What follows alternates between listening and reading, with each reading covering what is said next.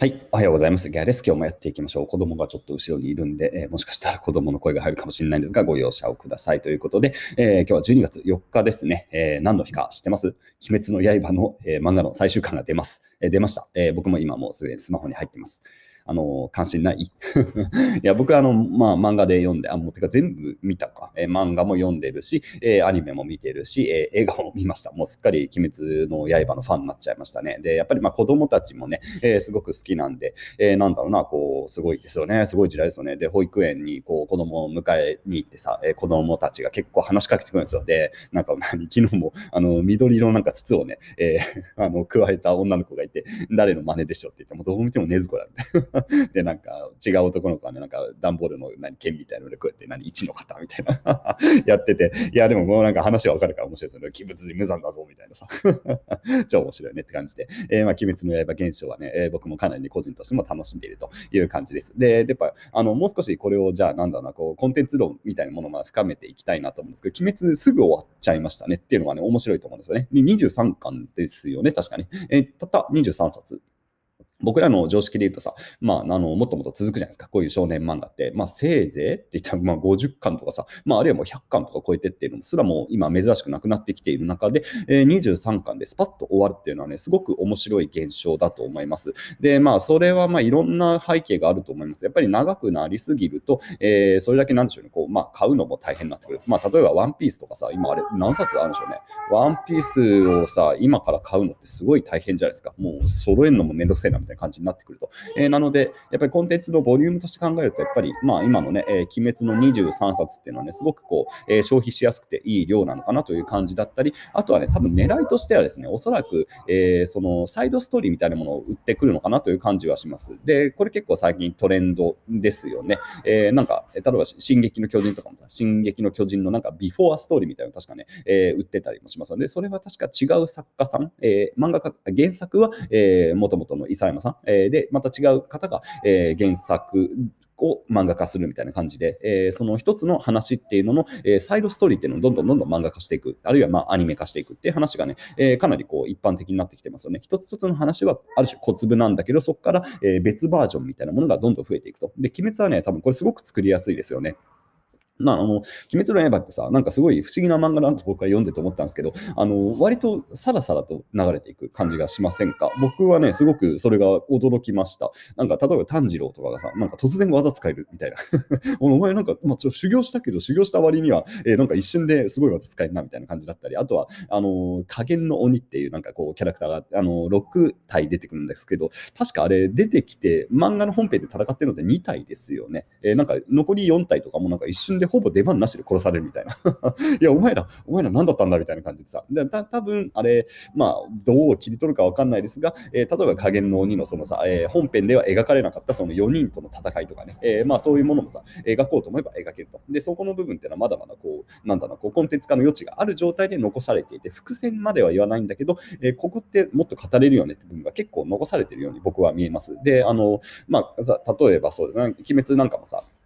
その、あの、今、あれは確か大正時代が舞台ですけど、大正時代より前に、えー、もちろん鬼との戦いがあったと。で、そこの本当にビフォーストーリー、えー、頼一さんっていうね、キャラクターがいたはずですが、まあ、その頼一さんたちの戦いっていうのをもっとさ、えー、深く描くとかも当然できるわけですよね。なので、えー、そういうところっていうのは多分ね、まだまだコンテンツ化してくる余地はあるし、えー、だから今回23冊で1回終わってるけれども、で、それは多分ね、また、えー、鬼滅の刃、またなんだろうな、こう何、えー、明治時代編とか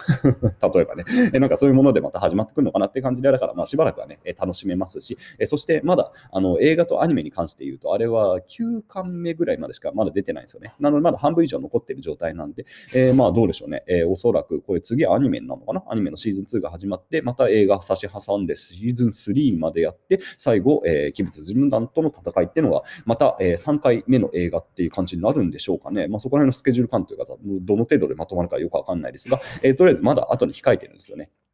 まあ、しばらくまだね、鬼滅ブームって、えー、終わらないと思いますし、えー、ここからどんどんね、えー、ある種二次創作的な、えー、本編のストーリーだったりキャラクターっていうのを、まあ、面白くこうね、違う感じで派生していく。えー、なんかよくあるのはね、最近なんかこうギャグ漫画化するようなものは多いですよね。その、あの、鬼滅の刃自体がすごくさ、えー、シリアスなストーリーですが、それをこう、もっとポップにカジュアルに、えー、なんかこう、4コマ漫画みたいな感じに、えー、して、で、それが意外と受けるみたいなのも流れだったりもしますよね。なので、まあ、そういうものもこれがどんどん出てくるんでね、いや、非常に楽しみだなと思ってます。で、あとは、えー、横展開で言うと、もちろん、えーと、ゲーム化ですよね。まあ、一部もゲームでは、えー、鬼滅のキャラ出てますけど、まあ、鬼滅の刃っていうね、え、ゲームが出ても全然おかしくないとか、もう多分今開発進んでますよね。なので、まあ、そのゲームタイトルも楽しいし、まあ、なんだろうな、どんな感じでやるんでしょうね。えー、フォートナイトみたいな感じですごいバトルロワイヤルで鬼滅刃とか結構面白そうな気がしますし、あとはあれか、えー、いわゆる、えー、無双、ゼルダ無双っていうのが出ましたけど、鬼滅無双みたいな感じでさ、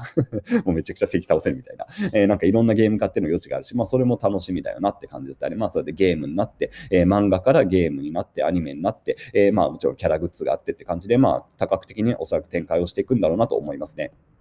で、あとはやっぱり海外市場にどうやってね、広がっていくかっていうところもポイントですよね。まあ今、英語版も結構ね、売れてるみたいですけど、どうでしょうね。僕が、えー、なんか、まあ外国の方なんか結構ね、ちょいちょい来るんで、えー、なんかそういう方々の関心事とかっていうのを、まあゆるく、あのね、やっぱりね、日本のアニメ好きな人多いんですが、多いけどね、なんでしょうね。やっぱりあの、ナルトとかね、ワンピースなんですよね。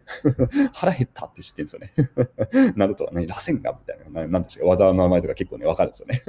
で、やっぱナルトと、そうだな、えっ、ー、と、ナルト、やっぱりワンピースが人気なんですよね。そこで鬼滅っていうのはまだ、まだ現状入ってないような印象があります。特にヨーロッパ圏かな。どうなんでしょうね。もう今、フランスの人たちとか好きなんでしょうかね。えー、まあでも、うん、これから多分おそらくね、ナルトが広がったように、鬼滅っていうのはね、デーモンスレイヤーっていう名前ですね。あっちのデーモンスレイヤーかっこいいですよね。えー、デーモンスレイヤーがどんどん流行っていってっていうので、あっちの方でもすごく大きなムーブメントになっていってっていうのはね、えー、まだ見えているんで、それがどういう形でね、実現されていくかっていうのもね、結構ポイントですよね。で、僕はね、意外とゲームなのかなと思ってます。で、最近やっぱりゲーム初で、えー、世界に広がっていくってことがね、すごく、なんだろ、やりやすいというか、やっぱりそのアプリストアっていうのがこうガッてね、えー、もうインフラ化していくことによって、えー、日本だろうがどこの国だろうがゲームタイトルっていうのが一気にこう世界中に、ね、こう広がっていくと。